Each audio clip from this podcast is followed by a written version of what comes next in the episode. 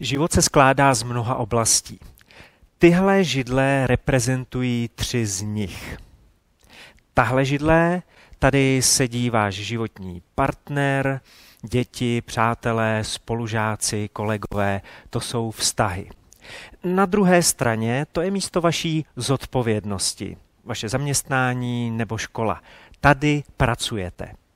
Prostřední židle, ta představuje váš charakter. Tady sedí váš vnitřní člověk. Ty židle se navzájem ovlivňují. Někdy pozitivně, někdy na sebe mají negativní vliv. Ale ta prostřední je naprosto klíčová. Čím lepší jste uvnitř, čím lepší máte charakter, tím lépe s vámi vycházejí a, druzí. A tím lepšího člověka přinášíte do svojí rodiny, tím lepšího člověka nesete do svých vztahů. A platí to i na druhou stranu.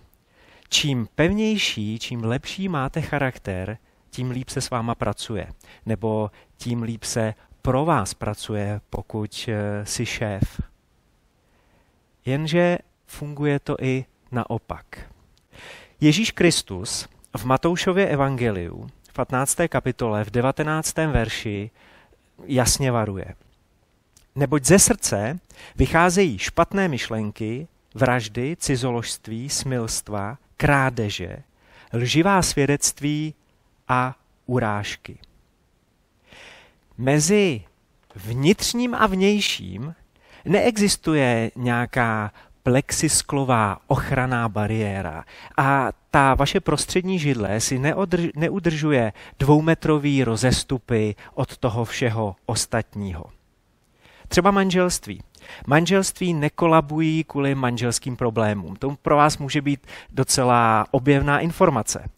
Manželský problém je totiž to, že ona má radši knížky, on preferuje filmy. Nebo ona chce koupit červený auto, on by raději koupil šedý. Tohle jsou manželský problémy a o tom všem se dá mluvit. Manželství se hroutí kvůli problémům s charakterem. Často jsou to věci, které s manželstvím ani nemají nic společného. Jenom se dají dohromady dva lidé, kteří mají v srdci nepořádek a potom to z té prostřední židle vidlema házejí do svých vztahů mezi sebe. Co je ale zvláštní, jak svět, ve kterém žijeme, tolik ukazuje, tolik se soustředí na ty dvě krajní židle. Tomuhle věnuj pozornost, tady se něco nauč. Tady soustřeď svoji energii, tady absolvuj další školení. Tady děláme věci, které často ani dělat nechceme, proto, abychom získali nové přátele nebo si udrželi ty stávající. A tolik energie teče sem. Kolik námahy nás stojí abychom se tady posunuli. Musíš mít dobrý známky, aby si získal dobrý zaměstnání, aby si v tom dobrém zaměstnání získal ještě lepší pozici a dosáhnul na vyšší plat. Tady i tady si můžete zaplatit poradce a kouče, který vás povedou dál. Učíme se, jak mluvit, jak se smát, jak se oblíkat, abychom tady nebo tady něco nebo někoho získali. Téměř každý den se budíme s tím, že musíme věnovat pozornost svým vztahům, svoji práci, svoji škole. A, a to není nutně špatně, jenom to není to nej. V Bibli je kniha přísloví, která byla napsána před mnoha tisíci lety a její principy, její moudrost, její myšlenky platí pořád. A v přísloví 4.23 čteme především stres a chráň své srdce. Vždyť z něj vychází život. A já vím, pokud se na nás díváte jako křesťané, tak máte tenhle verš nejspíš v Bibli podtržený. Možná dokonce v nějakým speciálním rámečku, nebo ho umíte na spaměť. Ale stejně, kolik pozorností ve svém životě věnujete právě téhle židli. A proto máme tu lednovou výzvu roku 2021. Vemte svůj charakter do fitka. A já si vzpomínám, a bylo to pro mě úplně nejdůležitější na začátku, když jsem začal cvičit a navštívil jsem poprvé fitness centrum, tak to bylo s mým nejlepším kamarádem, s Patrikem Soukupem. A on, protože už měl natrénováno víc, byl napřed, tak mi dělal takovýho sparring partnera. A já jsem mu hned na začátek řekl, co na mě bude fungovat v rámci společného tréninku a co na mě určitě fungovat nebude. Řekl jsem mu, ať na mě vůbec neskouší hecování, když na mě bude ležet činka na benchpressu, nebuď sráp, makej, makej. To jsem mu zakázal hned při první návštěvě. Já potřebuji slyšet, máš na to, dáš to, pouzbuzování tady toho typu. Součástí takového tréninku je to, že jste někomu zodpovědní a že jste někomu otevření. Bavíte se s ním o tom, jak často chodíte cvičit a nějak to nekamuflujete. Také ta otevřenost spočívá v tom, že se před ním nestydíte, jak cvičíte a že vám to třeba nejde a dovolíte svému sparring partnerovi, aby vám do toho mluvil a ukazoval vám, jak můžete cvičit lépe. Nic neschováváte, jste otevření. No a jestli to platí ve fitku, tak o téhle židli, o našem vnitřním člověku, o našem charakteru, to platí mnohonásobně víc. Když začneme předstírat, tak přestaneme růst. A to se týká oblasti svalů. A rozhodně se to týká oblasti charakteru. Když začneme předstírat, přestane náš charakter růst. My prostě potřebujeme, aby nás někdo skutečně znal. A já jsem přesvědčený o tom, že církev je proto ideální prostředí. Možná někdo z vás si řekne, že církev je ideální prostředí pro nějaký ten fake, pro, pro to předstírání, pro pokrytectví. A já věřím tomu, že církev, a neexistuje lepší prostředí, že církev je ideální prostředí pro to být k sobě navzájem otevření.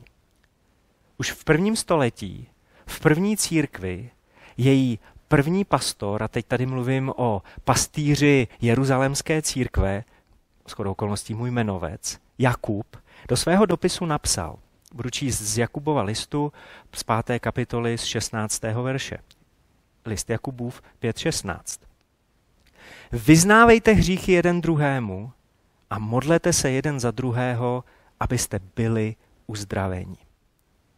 Někoho hned může napadnout, že přesně tohle chce, aby zůstalo jenom mezi ním a Bohem. Já nechci, aby ostatní věděli, co dělám, když se nikdo nedívá.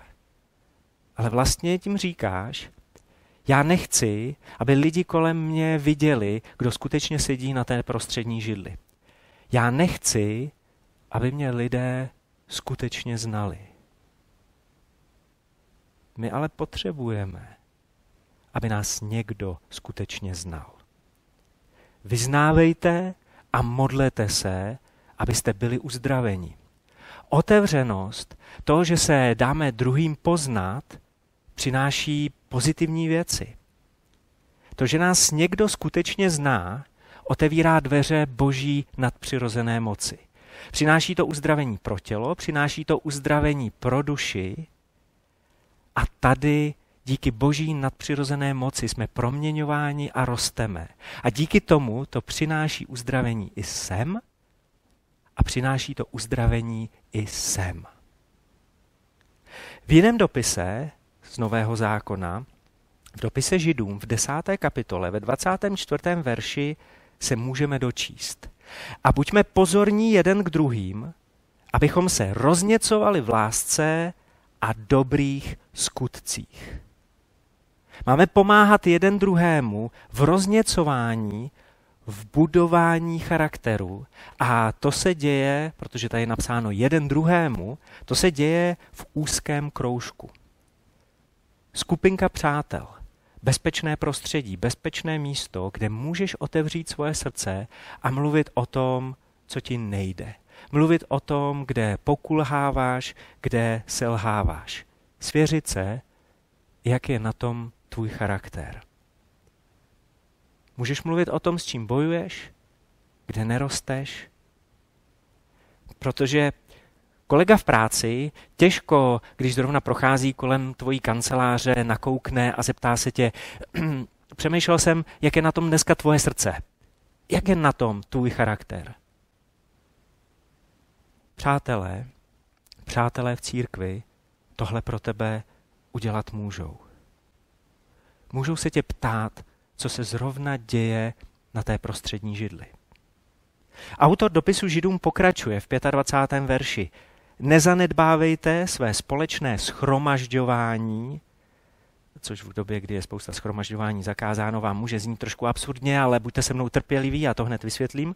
Nezanedbávejme své společné schromažďování, jak mají někteří ve zvyku, nýbrž povzbuzujme se a to tím více, čím více vidíte, že se ten den přibližuje. Autor dopisu Židům lidem před dvěma tisíci lety napsal, že, potřebujeme povzbuz, že potřebují povzbuzení. A říká, a povzbuzujte se tím více. Dneska to potřebujeme ještě víc. Protože ten den, kdy se Ježíš vrátí, je ještě blíž než tenkrát. Dneska to vzájemné povzbuzování, to, že pomáháme někomu druhému držet tu jeho židli, potřebujeme víc než kdy jindy. Nezanedbávejte společné schromažďování. Můžeme směle přeložit jako nekašlete na to mít společenství s ostatními. A tady se nutně nemluví o velkých schromážděních. Tady se mluví i o tom, že máme společenství v malých skupinách, u někoho v obýváku, že se sejdou dva přátelé.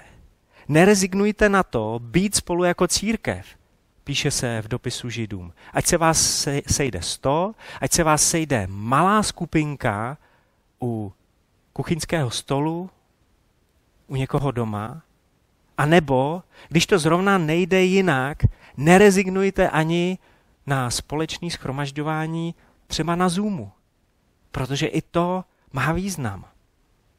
Nerezignujte na to, nevykašlete se na to, protože se vzájemně potřebujete. Potřebujeme pár lidí, kteří budou stát kolem té naší prostřední židle a budou nás povzbuzovat. Aby vás ale někdo mohl povzbudit, aby vás někdo mohl skutečně povzbudit, tak vás musí skutečně znát. Někdo, kdo ví, co se děje ve tvém životě. Někdo, kdo ti klade nepohodlné otázky, kdo ti dovede položit správnou otázku ve správný čas. Někdo, kdo se za tebe modlí. A ne nějaký obecný modlitby, ale modlí se velmi konkrétně, protože ví, co se ve tvém životě děje. Někdo, kdo s tebou oslavuje, kdo ti tleská, když se ti něco povede. Někdo, kdo jde po tvém boku a spolu s tebou čelí výzvám a problémům, které před tebou stojí.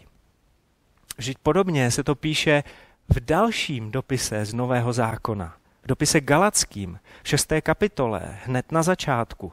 Bratři, upadne-li někdo z vás do hříchu, vy duchovnímu pomozte v nápravě. Dělejte to ovšem ve vlídném duchu. Pavel tady předkládá charakteristiku společenství církve. Když vidíš, že se něčí tahle židle kymácí, tak to není o tom, aha, heleme se, koukejme se, ale ve vlídném duchu mu pomoz ke stabilitě. Ve vlídném duchu mu pomoz k nápravě. Pomoz mu tu židli narovnat, postavit. Pomoz mu, aby jeho charakter mohl růst. A druhým veršem šestá kapitola Galackým pokračuje. Neste břemena jedni druhých a tak naplníte Kristův zákon. Abych ti já mohl pomoct nést tvoje břemeno, tak tě musím skutečně znát. Musím vědět, co za břemeno vláčíš. Aby ty mě mohl pomoct nést moje břemena, musíš mě skutečně znát, musím se ti otevřít. Aby věděl, co si nesu v tom batušku na zádech já. V Římanech, což bude poslední citát z té listárny Nového zákona, v dopisu Římanům v 15. kapitole v 7. verši je tenhle pokyn, tohle povzbuzení. Přijmejte jeden druhého, tak jako Kristus k slávě Boží přijal vás. Víte, proč vás Bůh přijal takové, jací jste? Víš, proč tebe přijal Kristus takovýho, jaký jsi? Víš, proč tebe přijal takovou, jaká jsi? Protože jeho nadpřirozená moc má na to proměnit tvůj charakter. Bůh nechce nechat tu poslední židli spadlou, polámanou, zanedbanou. Bůh chce, aby se tvůj charakter měnil k lepšímu. Potom touží úplně každý milující rodič a nebeský otec v tom není žádnou výjimkou. Proto přijímejte jeden druhého jako Kristus. Tak vytváříme bezpečné prostředí. Ne vždycky pohodlné prostředí, ne vždycky snadné prostředí, ale bezpečné prostředí, kam Bůh přichází, aby proměňoval náš charakter svojí nadpřirozenou mocí. Trochu se známe. A já mám před očima pár tváří a vidím, že vzdycháte, protože teď si říkáte, já na tohle nemám čas. Já jsem ženatý a musím spoustu svýho času věnovat sem. V práci se po, mně, po mně toho chce spoustu a věř mi, že tahle židle je skutečný časožrout. Víš co? Něco ti řeknu. Nemáš čas? Ne, ty už nemáš čas to ignorovat.